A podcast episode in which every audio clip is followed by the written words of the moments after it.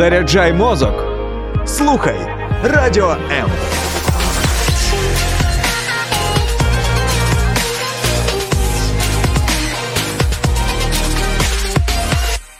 Ми всі у Бога на долоні, всі на однакових правах, і ті, що в золотій короні, і ті, що в порваних штанах. В ефірі Радіо М програма за дужками з ведучою Олесею Дмитрівою. Гостя ефіру Тамара Дудник. Вітаю вас, пані Тамаро! Привет, Олеся, привет, дорогая, очень рада тебя видеть и слышать. Я скучила за вами. О, я тоже очень. Скучила за слов'янськом нашим, скучила за життям старим. І тому, коли бачиш когось зі свого міста, здається, що ніби, що ніби все як було. А мне кажется, что что-то такое родное очень пробуждается, и такое ощущение, что мы становимся намного роднее, чем были раньше. Це точно. І мені дуже хочеться обіймати. Я коли бачу когось рідного і не дуже рідного, але знайомого, хочеться просто дуже дуже міцно обійняти. Які у вас відчуття, коли ви просто десь побачили таку людину? Мне тоже становится очень радостно и тоже хочется обнять. И что-то такое, ну, близкое-близкое кажется. Э, такое дорогое-дорогое. Скажіть, а Да. чому я про себе? Чому я не обіймала? Чому я так мало казала? Чому я так мало робила для Слов'янська, коли я могла? Невже потрібно, невже такі ми люди, що потрібно все втратити, щоб почати жаліти про те, що втрачено? Ну, я не думаю, что ты мало делала для славянского. У меня такого вообще нет впечатления. Мне кажется, ты все, что могла, то делала. Ты очень старалась, очень много делала. Поэтому мне кажется, что тебе не надо об этом жалеть или каким-то образом себя осуждать за это. Ну, наверное, что когда теряешь, что тогда оно становится таким родным, близким, ты оцениваешь по-другому. Вообще меняются ценности. Я думаю, что когда мы что-то теряем, то совершенно меняются наши ценности. Мы по-другому начинаем вообще оценивать жизнь и то, что мы имели, кого мы имели, все буквально. Ну, бачите, у нас з вами ще ми не втратили. Коли помирає людина, яку ти любиш, вона померла. Все, більше нічого зробити ти не зможеш. Зі, з- ситуація зі Слов'янськом надія є. Чи ви вже поховали Слов'янськ? Э, Нет, нет, ни в коем случае мы ожидаем, ожидаем полной победы, ожидаем возвращения. Но я имею в виду, все равно мы потеряли связи, мы теперь не видим друг друга лично. Мы же раньше всегда собирались, мы вместе что-то праздновали. И вообще мы каждый день встречались с какими-то людьми, которых мы теперь понимаем, что мы разлетелись, они уехали. И неизвестно, или возвратятся все, ну, конечно же, скорее всего, что не возвратятся. Если ты помнишь, в 2014 году, когда у нас началась война, то так все таки и не возвратились многие. Потому и сейчас мы это тоже понимаем, что, возможно, не возвратятся, и потому это как-то больно, э, это как-то э, ну, ты готовишься, наверное, уже к этому, потому тебе очень ценно, что ты можешь кого-то видеть, кого-то обнять снова. Поэтому я думаю, что все равно мы потеряли. Частину втратили. Я згадала нещодавно, мені хтось сказав. е, Це ми обіймалися, і та людина каже: Слухай, якщо вже- будемо з тобою обійматися, то давай міцно, міцно. Якщо хочеш щось дарувати, то даруй це від цього серця. І що мені сподобалося, якщо ти починаєш сміятися, то смійся до сліз, смійся від душі. Е, наскільки от ви собі дозволяєте зараз все робити з усіх сил? Чи ви все рівно якийсь собі ставите кордон, щоб не втратити цю емоційну стабільність? А, Ну, наверное, в этот момент, э, сейчас именно, наверное, эм, не то чтобы не позволяешь или не позволяешь, а, наверное, не можешь. Вот я долгое время не могла наслаждаться тем, что я вижу. Но это сейчас именно связанное с войной, если мы сейчас говорим об этом, да, что, что, что произошло. Э, Я думаю, что очень долгое время мы все находились в таком состоянии ступора, возможно, или такого страшного напряжения, когда ты видишь красивое, и ты как бы его и не видишь. Ты не можешь ним наслаждаться. У тебя мозг постоянно в таком сильном напряжении. Извините. Потому, возможно, сейчас мы не можем так выражать наши эмоции, как раньше, как хотелось бы. Я думаю, что мы сможем их выражать до конца искренне, снова смеяться, как смеялись, да. Сейчас пока больше плачу. Я знаю. Но это очень искренне, это никуда не денешь. Хоч в цьому, хоч в цьому ми можемо дуже щиро плакати. Да Ну, может быть, еще до конца так смеяться искренне и полностью мы не можем расслабиться. Я думаю, что когда придет полная победа, и мы все тогда будем очень радоваться. Это будет очень искренне, и будем смеяться и обниматься. Ну, а пока что, наверное, вот так, пока до конца, наверное, мы не можем еще пока. Ну, ми зможемо, ми зможемо. Скажіть, а прямо зараз ви себе приймаєте ось таку, яка ви є? Е, можливо, розбиту, можливо, десь зневірену, можливо, десь по, ой, поранену. Чи ви хочете, чи, чи ви сприймаєте себе і дозволяєте собі бути такою? Чи ви, я не кажу зараз, як ви хочете виглядати, я кажу. Коли ви на самоті з собою, що ви з собою отакою неідеальною зараз робите? Ну, наверное, из-за того, что я много училась и изучала, что такое психология, что такое, когда человек э, имеет какую-то потерю, как пережить боль, э, вот эти все вещи, наверное, из-за того, что я изучала, если бы не изучала, наверное, бы не знала, как себя вести и что с собой делать. Но теперь уже понимаю, что э, это нормальные ощущения, это нормальные чувства, и их нужно просто пережить пережить и потом пройти все эти этапы горевания для того, чтобы дойти до конца, принять полностью ситуацию и начать жить по-новому. Потому вот так вот постоянно себя настраиваю, понимаю, что надо жить дальше. Нужно открываться и нужно делать что-то в той ситуации, в которой мы есть. Делать все, что я могу делать. Вот так вот.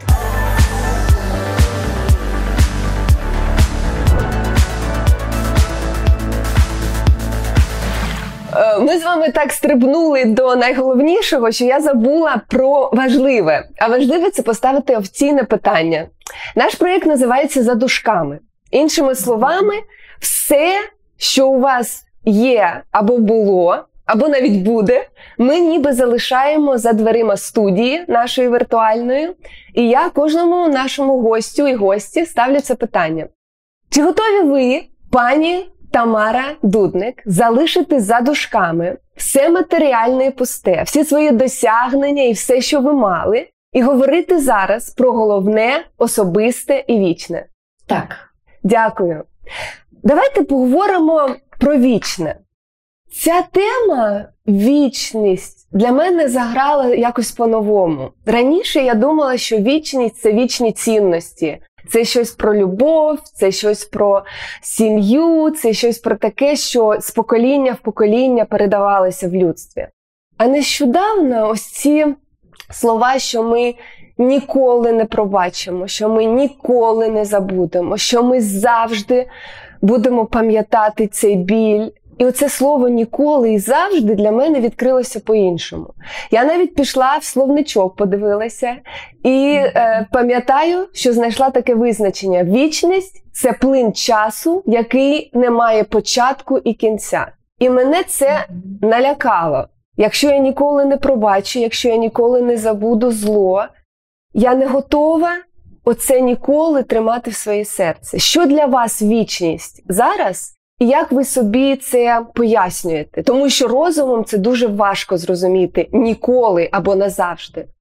Ну, я бы хотела начать ответ на этот вопрос с такой эм, личной истории, которую мы э, пережили и имели. Мы с мужем проводим э, такие семейные каникулы для семейных пар.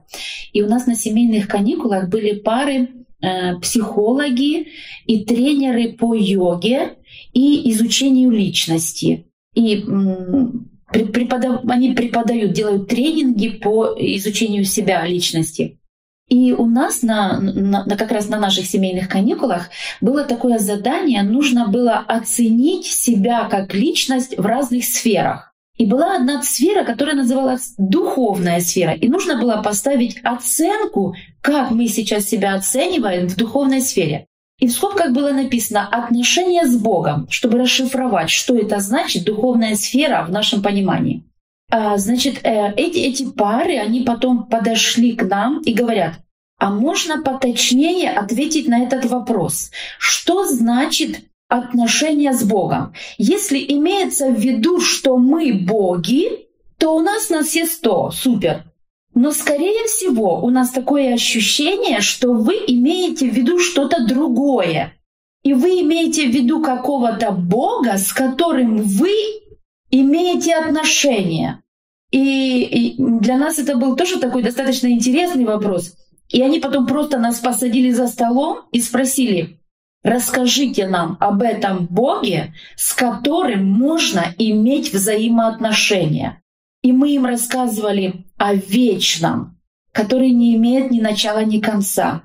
О том Боге, который держит в своих руках всю Вселенную, который повесил землю ни на чем, который управляет всей Вселенной и настолько тщательно управляет, чтобы нигде не было никакого сбоя, иначе все разрушится и завалится. И этот же Бог, Он сотворил человека, и этот же Бог готов жить в сердце человека, и Он очень хочет иметь взаимоотношения с человеком. Интересно, что Он сотворил человека именно для взаимоотношений с собой и вечных взаимоотношений. Вот это и есть вечность. Вечность — это вечные взаимоотношения с Богом. И это, мне кажется, что сильнее вообще нет ничего и большей любви, чем то, что сделал Бог, когда послал своего Сына для нас, ради нас и ради наших отношений, это просто невероятно. И потому для меня вечность — это мой Бог, с которым я хочу, могу и уже имею вечные взаимоотношения. Вот это для меня вечность. Но если в свете того, что ты сейчас говоришь, не забудем, не простим, всегда будем помнить. Я думаю, что как раз, когда смотреть это в свете вечности Бога, который показывает нам и говорит, как нам относиться к этим вещам, к прощению и как забыть боль.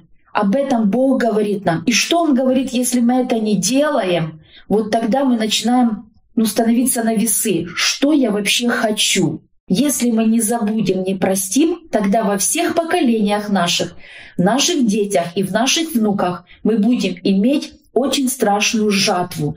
Если мы этого не хотим, то тогда нам нужно поступить так, как говорит этот вечный Бог, который нас сотворил и знает, как лучше всего будет работать все в мире и как лучше всего будет чувствовать человек, если он будет поступать, как он говорит. Ну, так, я дякую. Я просто дякую. Мене просто до сліз оця ваша фраза, що Бог все тримає в своїх руках, щоб жодна, як ви сказали, там жодна частинка чи щось, щоб воно все працювало. Іноді здається, що цей Бог просто забув. Знаєте, що він, ну я знаю, що це неправильно, я ж читаю Біблію. Але так тяжко, коли, коли здається, що ти ніби сам. І ніби що ти, знаєте, є така фраза Богом забите місто. Знаєте, ну, таке є. Я знаю, що це неправильно є, з точки зору теології, але іноді от таке просто твоє суб'єктивне відчуття, що він за тебе забув. Або він просто іздівається також неправильно. Я кажу вам про свій біль. Не, не був він не забув, але стоїть, ти кричиш, ти кажеш, допоможи, я вже не можу. А він ніби в темряві стоїть, нічого не робить. І від цього ще страшніше. Я думаю, что это наши чувства, это наши эмоции, и это нормально. Единственное, за что мы можем держаться и знать, где Он, это из Его Слова. Потому что Он сказал нам, где Он всегда. И Он говорит нам, что Он никогда нас не покинет, Он никогда нас не оставит. И нам нужно верить в то, что он говорит, потому что это так и есть. И независимо от того, чувствуем мы его рядом или нет, или мы чувствуем его где-то в темноте, а, а он говорит в своем слове, что он есть свет, и он не может быть в темноте. Это мы чаще всего бываем в темноте и не выходим к нему во свет, потому что эта боль настолько заглушает нам отношения с Ним, что мы не можем войти в Его свет, а просто находимся в, этом, в этой темноте. Но Он все равно говорит, что Он зовет нас к себе. Он хочет с нами отношений. Он хочет, чтобы мы вышли из темноты и пришли к Его свету, там, где Он обнимает нас, там, где Он говорит с нами так нежно, так утешает нас, как никто другой не может утешить. Поэтому вот отношения с Ним, вот это, наверное, самое-самое важное, отношение и знание Его Слова, что Он лично Бог говорит нам о той или иной ситуации і, на, і о наших емоціях в тому числі. Ось давайте про це і поговоримо. Я знаю, що в християнстві одні, одна чи дві ці події дуже дуже важливі. Це пока... покаяння перед Богом, і це так зване народження згори. Такі є терміни біблійні. Чи можете ви так з такою любов'ю і простотою пояснити, що це? І найголовніше розказати вашу історію, як це сталося саме в вашому житті? Ну, я думаю, что покаяние — это осознание человеком своих грехов, что он вообще грешный. Но я думаю еще больше того, осознание человеком, кто есть Бог и кто есть я, человек. Я думаю, что вот это осознание, оно как раз приводит человека к покаянию, потому что тогда человек осознает, насколько он грешный. И вот покаяние — это когда он осознает и проговаривает перед Богом свой грех, свою вину для того, чтобы освободиться от него. Потому что покаяние как раз это единственная возможность получить нам свободу и э, освобождение, полное освобождение от этих грехов. Потому что Бог снимает с нас тогда грехи наши, когда мы каемся. Ну а если ты спросила за рождение свыше, э, то я думаю, что это то, что рождает наш дух. Если мы говорим, что человек троичен, он имеет тело, он имеет душу и он имеет дух. И вот дух рождается э, для Бога, дух человека рождается для Бога в момент рождения свыше. Мы сами это не можем сделать.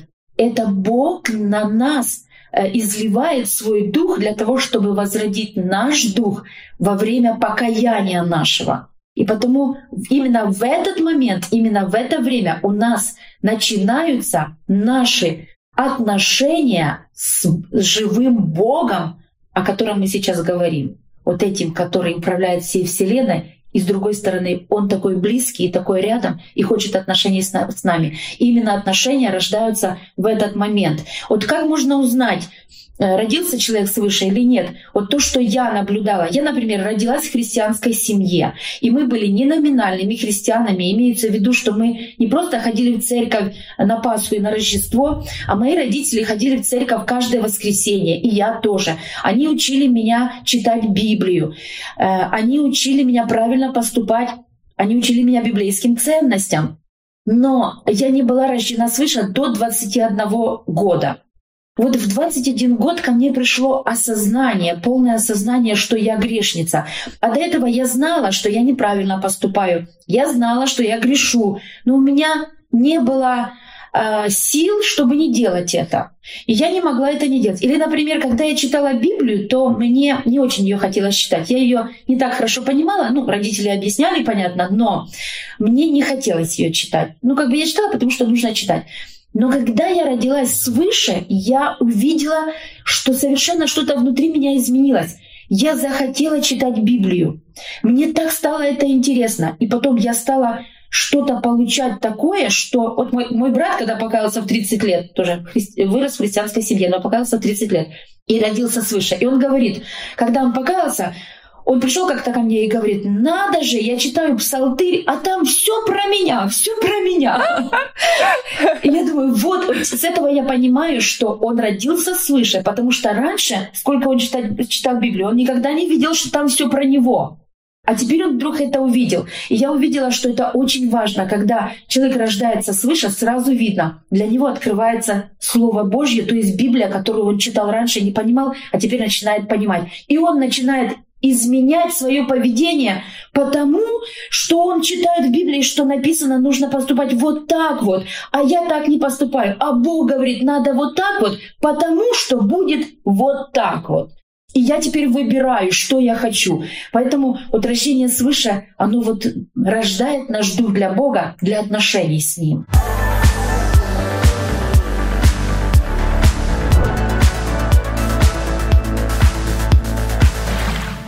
Ну і логічно, коли душа народжується згори, як бебічка, як маленька дитинка, потрібно далі зростати. Правильно? Не можна народитися і завжди бути, е, не знаю, тижневим е, хлопчиком чи дівчинкою. Що таке рости в вірі або рости в Бозі? Я таке чула.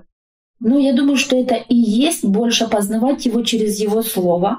Читая его слово, мы будем все больше и больше понимать, что он от нас хочет, как он хочет, чтобы мы жили, чтобы нам было хорошо. Потому я думаю, что это и есть расти в нем, чтобы э, познавать его, но и обязательно общаться с другими верующими, которые точно так же познают э, Бога, которые точно так же с Ним общаются, они читают Библию, Потому что один человек не может все познать, он не может все понять, потому что именно в той же Библии написано, что только со всеми другими людьми, которые знают Бога, или точнее там написано, только со всеми святыми мы можем познать, в чем широта, долгота, глубина, высота. Мы можем познавать Бога только когда мы общаемся друг с другом, читая Его Слово и вникая в Него, и познавая Его, и общаясь с Ним. И таким образом мы растем. И тогда уже поступки наши совершенно будут отличаться от тех, которые были раньше.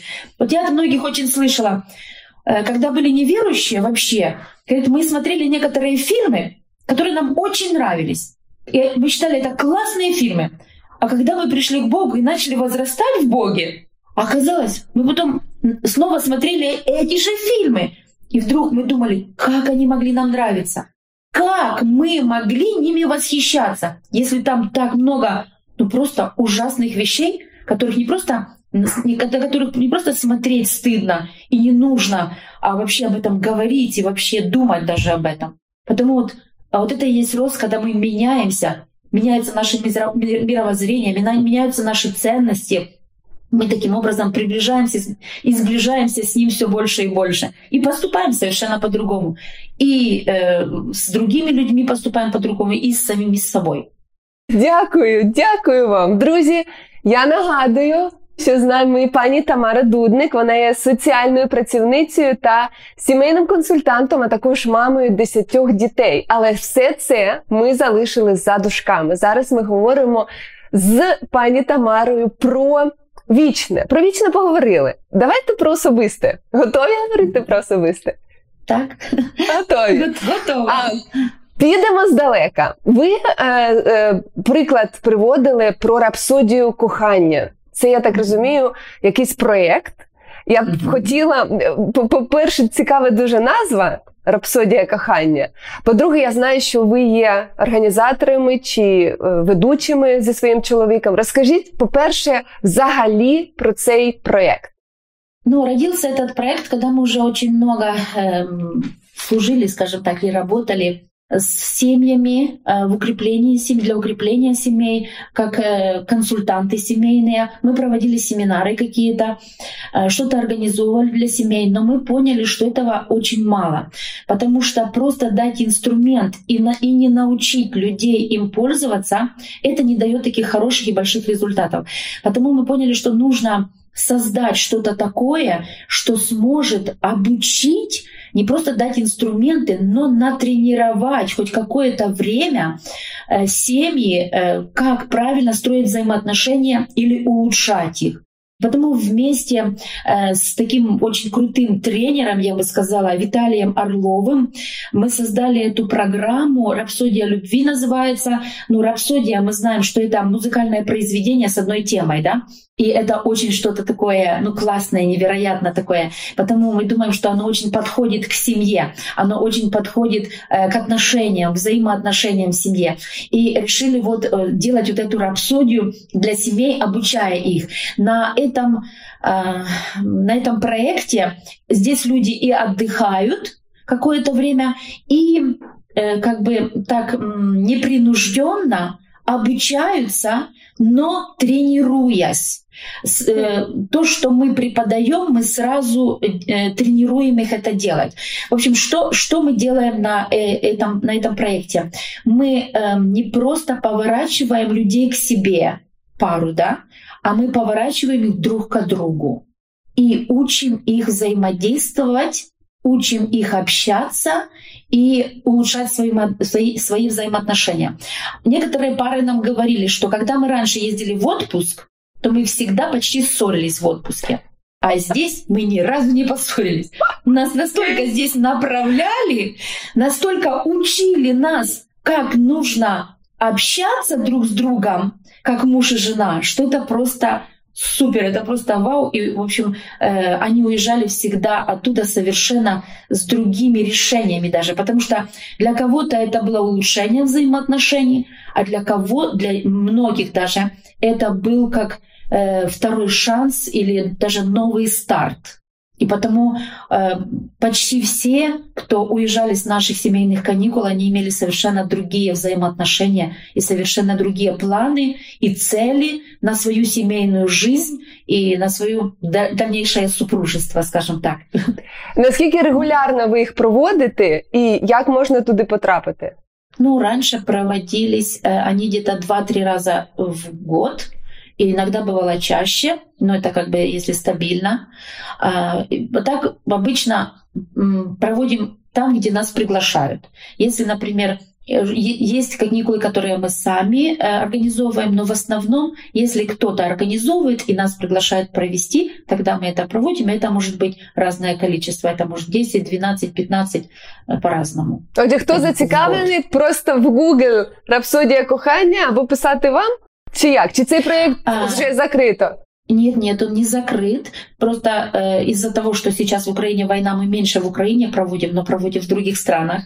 Э, потому вот э, в этот момент есть в Фейсбуке страничка, называется I am Family. I am Family. И есть сайт, на котором можно видеть новости и где проводятся семейные каникулы. Ну вот таким образом можно понять, где мы что проводим.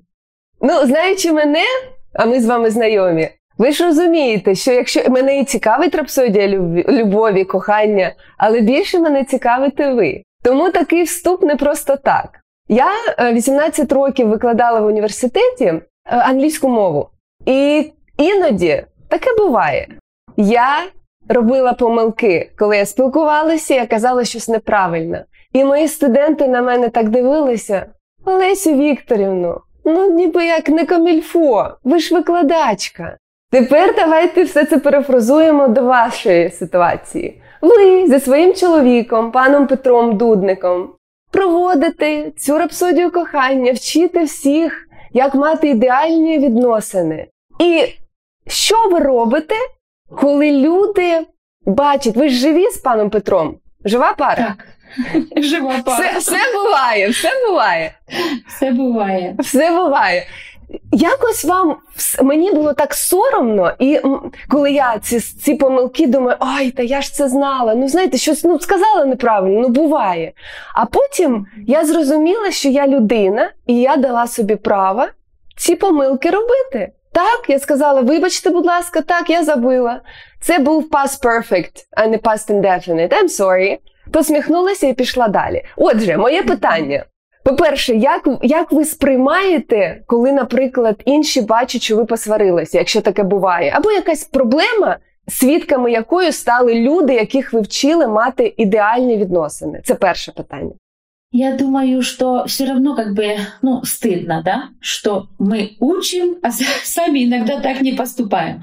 Но с другой стороны, мы же не сможем по- помогать и понимать других людей, если мы сами не будем э, в этом жить, или мы сами не будем делать этих ошибок.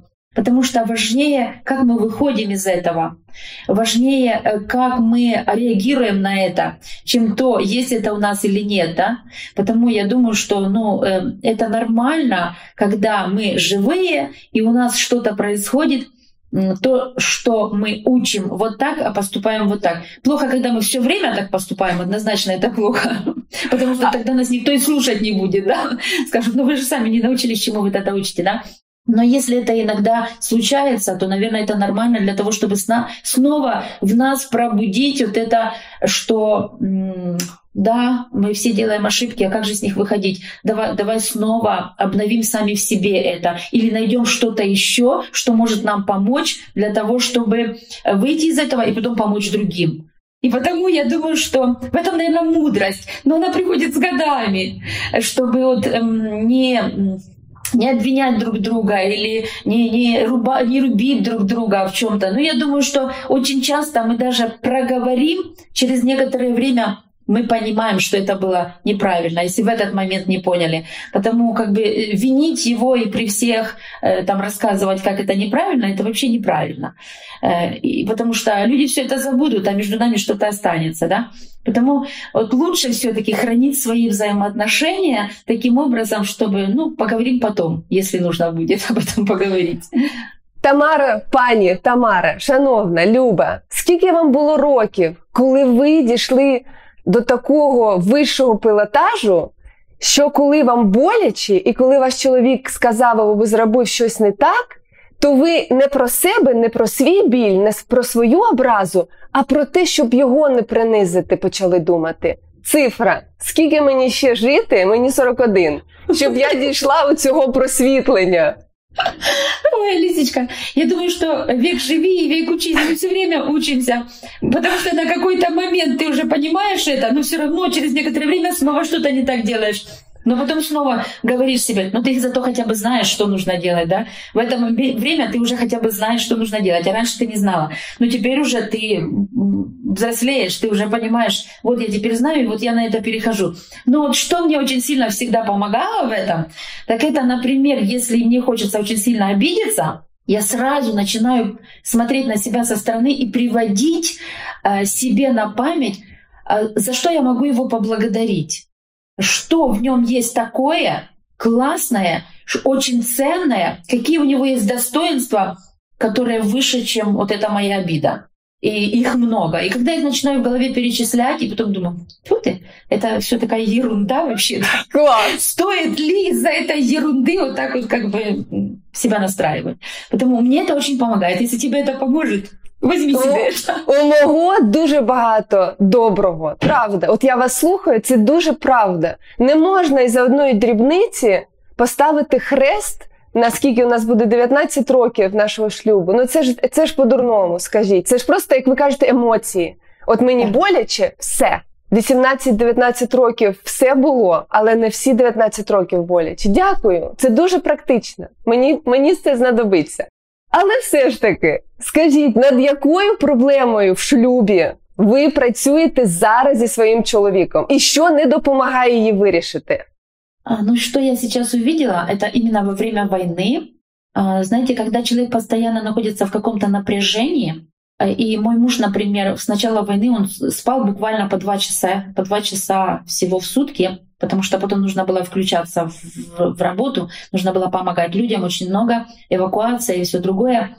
Он руководил просто всеми этими процессами. И, э, и мы все находились в очень таком большом напряжении. И когда люди долго находятся в таком напряжении, когда очень много каких-то стрессов э, один за одним, то организм человека на украинском это выснаживается, он выгорает.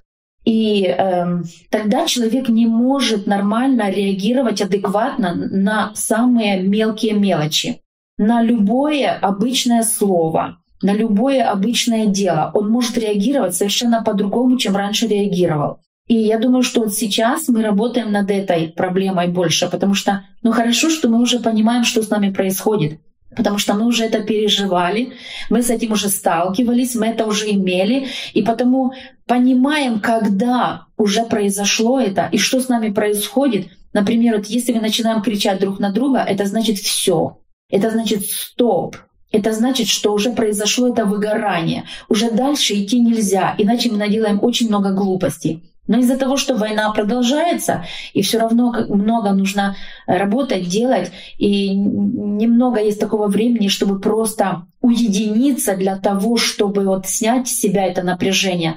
Ну, это целая тема о выгорании, да, каким образом можно с этого уйти и помочь самому себе.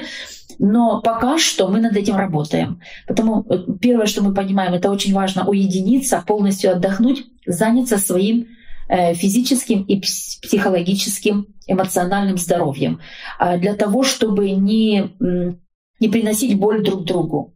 Как бы мы пока что это иногда делаем, но понимаем причину, почему мы так говорим или делаем, и понимая причину, уже легче с этим справиться. Тогда ты понимаешь, все, сейчас нужно это просто пережить, это нужно просто от этого отстраниться, не принимать это на себя как на личность, все, просто отстраниться. Ну, хотя, конечно, поплачешь, потому что емоції все равно е, є. І... Так. Дякую. Отже, продовжувати кричати або е, стосунки е, намагатися е, вирішити проблему, коли ти заряджений, виснажений. Це нерозумно. Я ж це знаю. Ми всі знаємо, правильно? Ми всі знаємо. Але оце зупинитися не завжди, не завжди у нас виходить зупинитися вчасно.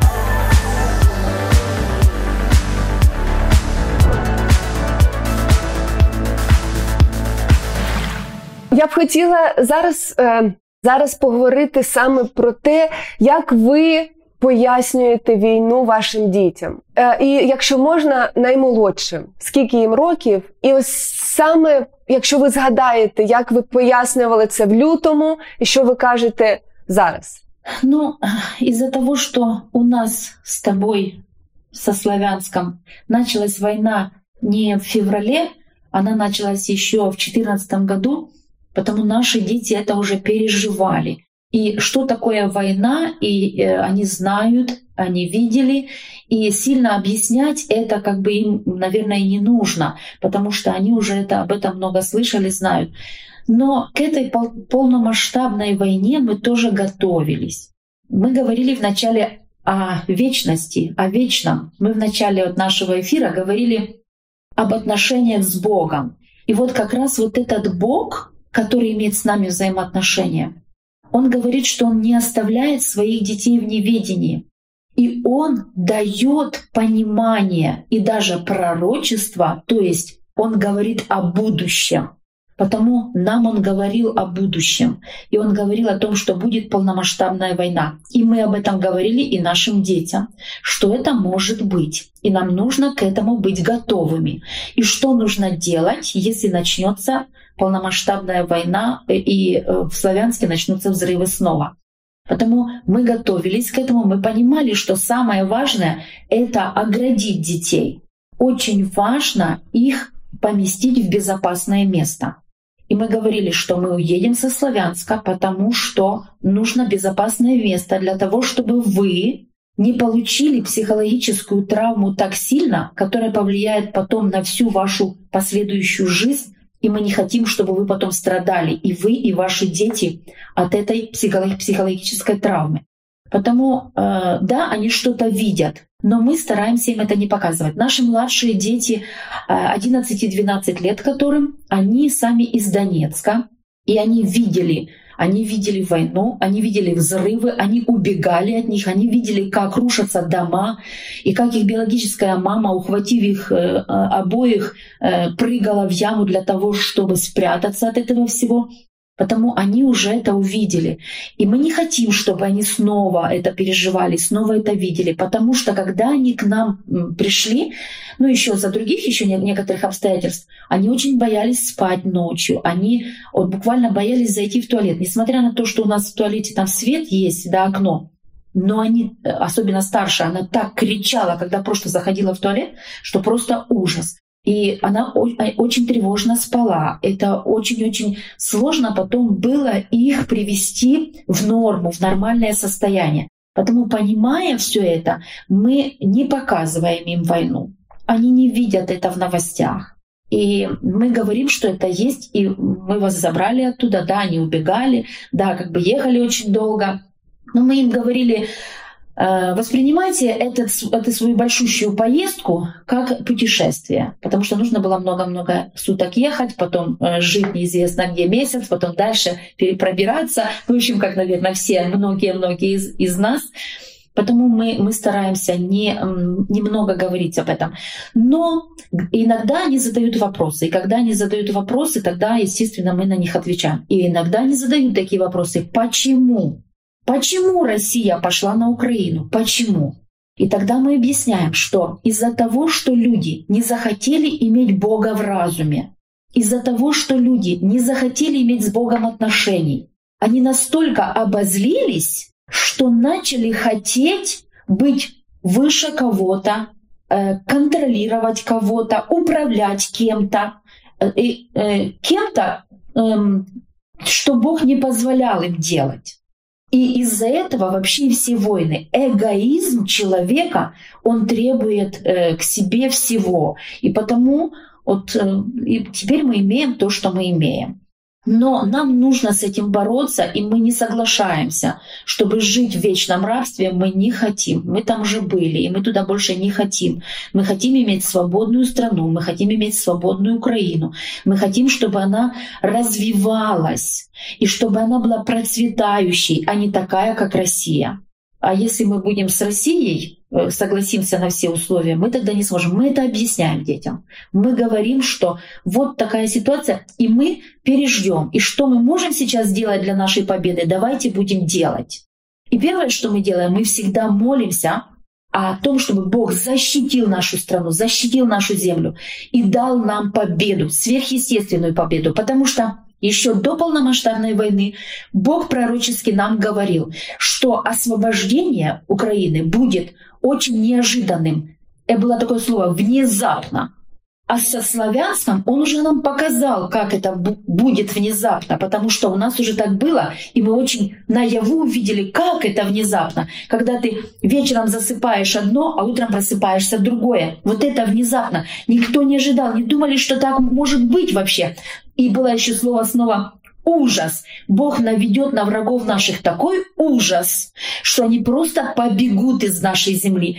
Потому видя уже то, что Бог делал со славянском, мы теперь уже молимся и провозглашаем постоянно то, что нам Бог говорит, и об этой победе. Победа будет, она произойдет внезапно, неожиданно, и будет большой ужас на врагах наших, и они убегут. Потому то, что мы должны делать, это благословлять, благословлять наш народ, благословлять нашу землю, благословлять наших людей. И мы молимся как раз, э, Алиса, о том, что ты говорила, чтобы наш народ не обозлился так, чтобы не простить. Потому что это не прощение, а потом достанет и наши, наших детей. Потому нам нужно простить, как украинцам, нам нужно простить ради себя самих, чтобы нам, с- нас самих эта обида и эта помста не съела, не сожрала. Потому нам очень важно простить для того, чтобы жить и жить счастливо, и чтобы наши дети и наши внуки и все наши поколения, они были свободными по-настоящему. Они жили под постоянным прессингом обиды и непрощения. Тамаро, коли пробачати?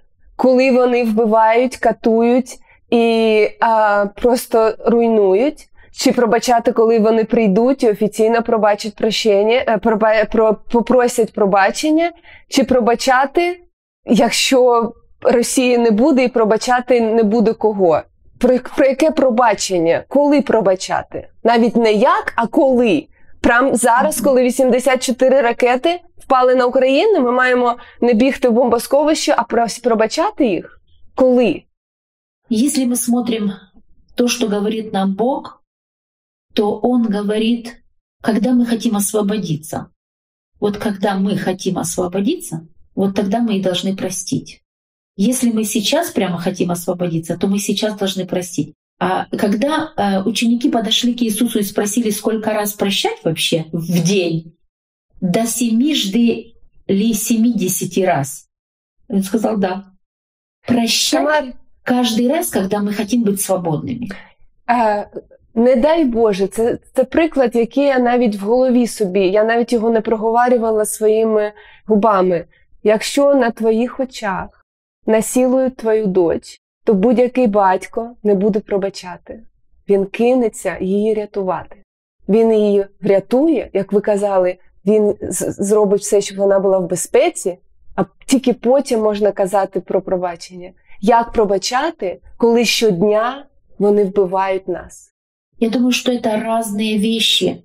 А, прощение и защищать. Я думаю, что это, это как бы разное. Потому что понятно, что в этот момент, когда это происходит, ты должен защищаться. И в этот момент у тебя э, не срабатывает, что вот я сейчас тебя прощаю, да? У тебя срабатывает э, даже просто организм, защитная реакция организма защищаться. Гаразд. И потому мы правильно делаем, что мы защищаемся. Но проговаривать вот эти слова не забудем, не простим. Вот, в это, вот, вот, вот это не нужно делать. Потому что пройдет время, и нам нужно будет это сделать. Пройдет вот этот э, буря, вот это э, состояние, вот эта война вся, и нам нужно будет лицом к лицу встретиться с самими собой, и со своей болью, и со своим непрощением. Нам нужно будет это сделать. Или мы, и, и мы будем делать выбор. Или я буду жить с этим, или я все-таки от этого освобожусь. Поэтому я думаю, что это разные вещи. Прощение и защищать себя. Реагировать на боль. Тоді по-іншому. Що робити нам з нашими полеглими захисниками, волонтерами, громадянами? Невже ми можемо просто забути, що вони існували, Пробачити і продовжувати жити з цим сусідом. Як це як помста, ви кажете, що це неправильно, але невже це справедливо? Тисячі людей, дітей. Я не кажу зараз про матеріальні збитки.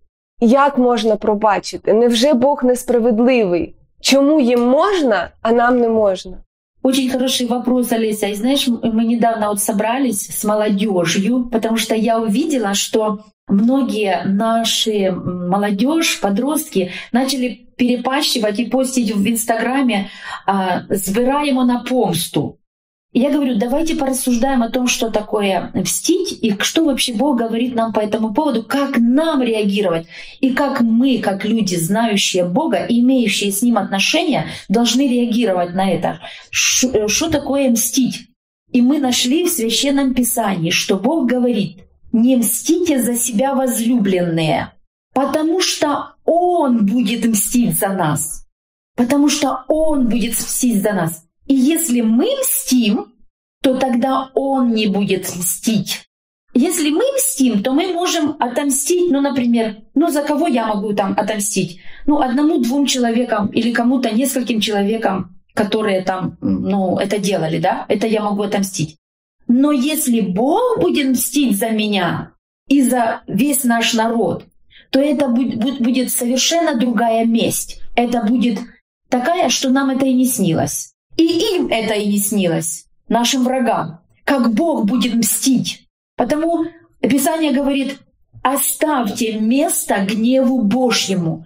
Вот вы гневаетесь, да, это ваше право, это правильно, что э, вы гневаетесь, потому что, ну, это невозможно не гневаться в этом состоянии и в том, что происходит, просто невозможно.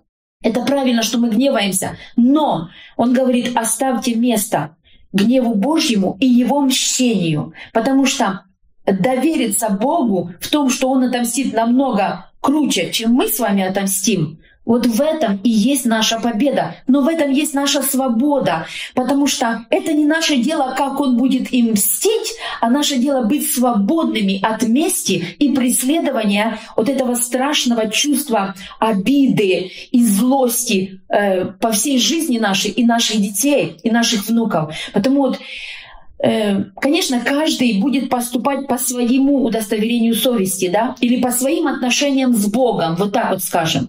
Но э, мы все равно должны посмотреть, что Бог хочет от нас. И если наши отношения с Богом у, um, углубляются, вырастают, то тогда мы захотим, мы просто очень захотим поступить так, как Он хочет от нас, как Он ожидает от нас, чтобы нам было хорошо. Ну, ви ж розумієте, що частина аудиторії не сприймає те, що ви кажете. Більш того, я не зовсім не то, що погоджуюсь, не зовсім можу сказати, що в мене вистачає, я не знаю, любові чи, чи духовності, щоб, щоб погодитися і сказати амінь. Але я вас слухаю, я вас чую, я розумом розумію, що ну, ви кажете згідно з Біблією. Чи можете ви коротенько в двох-трьох реченнях просто сказати, як ви собі пояснюєте? Я пробачаю Росію, це означає для мене що? Для вас, Тамари Дудник. А, я прощаю Россию, и для меня это обозначает, что я не рисую перед собой постоянно эти картины смерти, чтобы потом злиться и мстить. Я отдаю эту боль, и я проговариваю это. Я говорю, Бог, я отдаю эту боль тебе. Я знаю, что ты над всем. И если мне кажется, что ты не контролировал эту ситуацию, это вообще не так. Потому мне ничего не остается делать, как просто доверять тебе. Эти ужасы, которые происходят. Но я ничего не могу изменить в этом. Я не могу это уже изменить. Я не могу оживить этих людей, которые погибли. Я не могу это сделать. Но то, что я могу, я могу предостеречь моих детей и детей наших детей, и других детей, с которыми я общаюсь, от того, чтобы они не стали убийцами, мстителями, чтобы они не стали такими, через которых будет распространяться зло и будет распространяться смерть. Я им всегда говорю, послушайте, мы призваны нести жизнь. Бог есть жизнь, и мы призваны Богом нести жизнь. И когда в 2014 году наш сын сказал, что я пойду учиться на снайпера, а там нужно было заполнять документы, кем ты хочешь в армии служить. И знаете, я посмотрела на это, и я говорю, сынок, может кто-то и призван быть снайпером для того, чтобы убивать и защищаться таким образом. Но все равно мы призваны к тому, чтобы приносить жизнь. Не лучше ли тебе пойти туда, в эти окопы, для того, чтобы дарить жизнь этим пацанам, которые, которых убивают, которые страдают, которые страдают психологически страшно, для того, чтобы принести им мир и принести им помощь, жизнь. Потом он пошел учиться на психолога и закончил наш педагогический славянский университет на психолога. Ну вот я на это смотрю вот так. Я в это время хочу подняться дальше и выше над этим, потому что это пройдет. Вот это состояние боли или не боли, наверное, боль может и не пройти, да, если мы этого не захотим. Но время пройдет, и пройдет война, и закончится все, и начнется все равно новая жизнь а мы можем с этим остаться. Вот это самое страшное. Нам нельзя в этом остаться. Потому я просто поднимаюсь над этим, и я говорю, Бог, я доверяю Тебе, и я отдаю мщение Тебе. Хотя, конечно, иногда я тоже проговариваю. Кстати, в Библии есть очень много мест Писания, где просто проклятие на врагов. И иногда это просто прочитывая место Писания. Как, как не, не знаю, как это сказать, проклинаю я их или нет, я просто читаю Библию и просто читаю эти места Писания, проговаривая вместо тех врагов, которые там в Библии, проговаривая наших врагов Россию. Вот и все. И я понимаю, что в это время Бог будет мстить, мститься за нас. Он будет защищать нас, во-первых, потому что мы не стали в позицию мести, а мы отдали ему месть. И он будет нас защищать, а им мстить. Я я дуже ціную, що ви настільки щиро розкриваєте своє серце перед нами. Ну, це дуже цінно і дуже рідко зустрічається. Як ви собі пояснюєте свою роль, свої обов'язки, свої можливості, своє призначення, приз, призвання?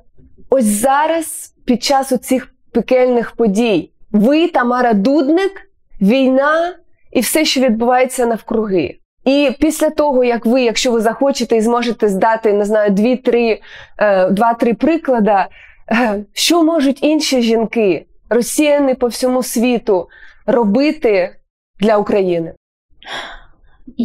Я, как мама, прежде всего, все равно я вижу свое призвание прежде всего как призвание мамы.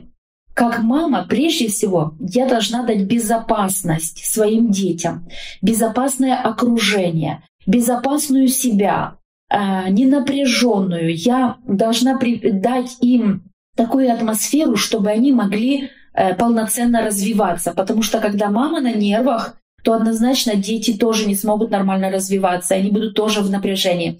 Потому я как мама прежде всего должна это обеспечить.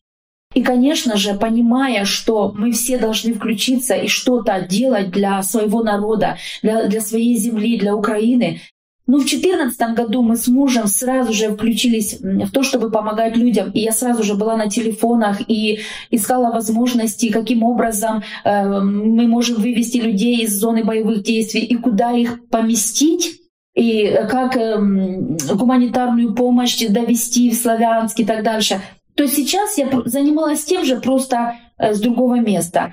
И э, я точно так же уже знали многие мои телефоны, у многих очень были мои контакты, и потому еще из 2014 года многие знали, и потому многие писали, спрашивали, а куда поехать, а как выехать, а поезда ходят или нет, а какие еще есть безопасные пути, а где получше. И э, потому э, мне пришлось просто собирать много информации, и я это делала, я просто была в разных группах, Э, которые дают много информации в волонтерских группах. Я собирала эту информацию, понимая, какая мне важнее всего информация, кого куда э, поместить лечиться, кому куда там кто-то онкобольной там приглашают в Германии или еще в другой стране где можно помочь кому-то, э, кто спрашивает об этом. Потому у меня вот просто в заметках в телефоне куча-куча разной информации, я ее просто сбила себе в папочки, и я быстро могла отвечать людям на их запросы, помогая им или выехать, или где, куда поехать поселиться, где разместиться и так дальше. Поэтому,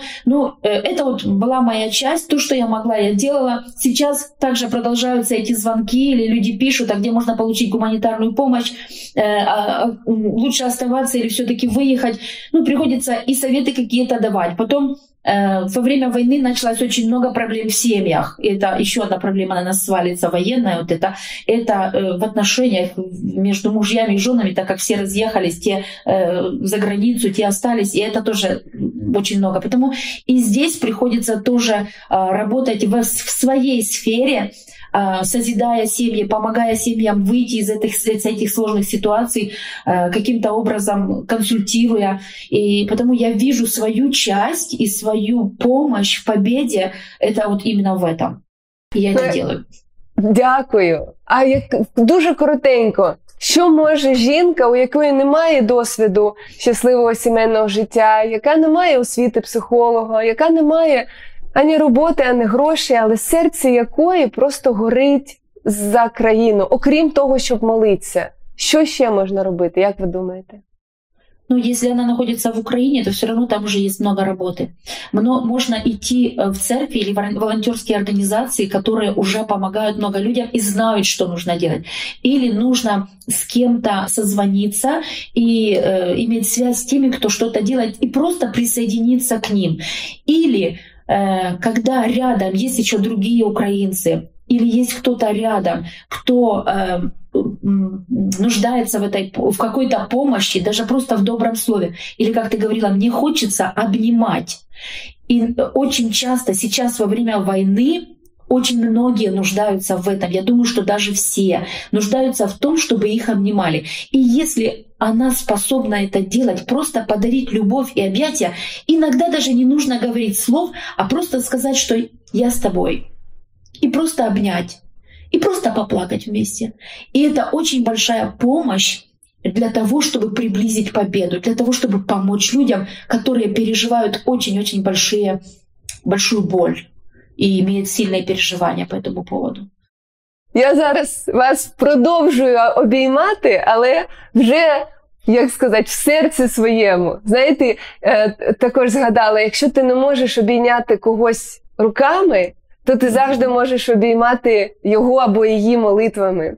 То я вас дуже міцно обіцяю, обнімаю. Дуже щиро дякую за вашу е, відкритість. І я дуже б хотіла, щоб у мене було щось від вас. Але, як ви сказали, це шлях мій. це моє розуміння Бога, моє розуміння місця перед Богом тут на землі. Але ви мене надихнули. Я дуже щиро вам дякую, пані Тамара.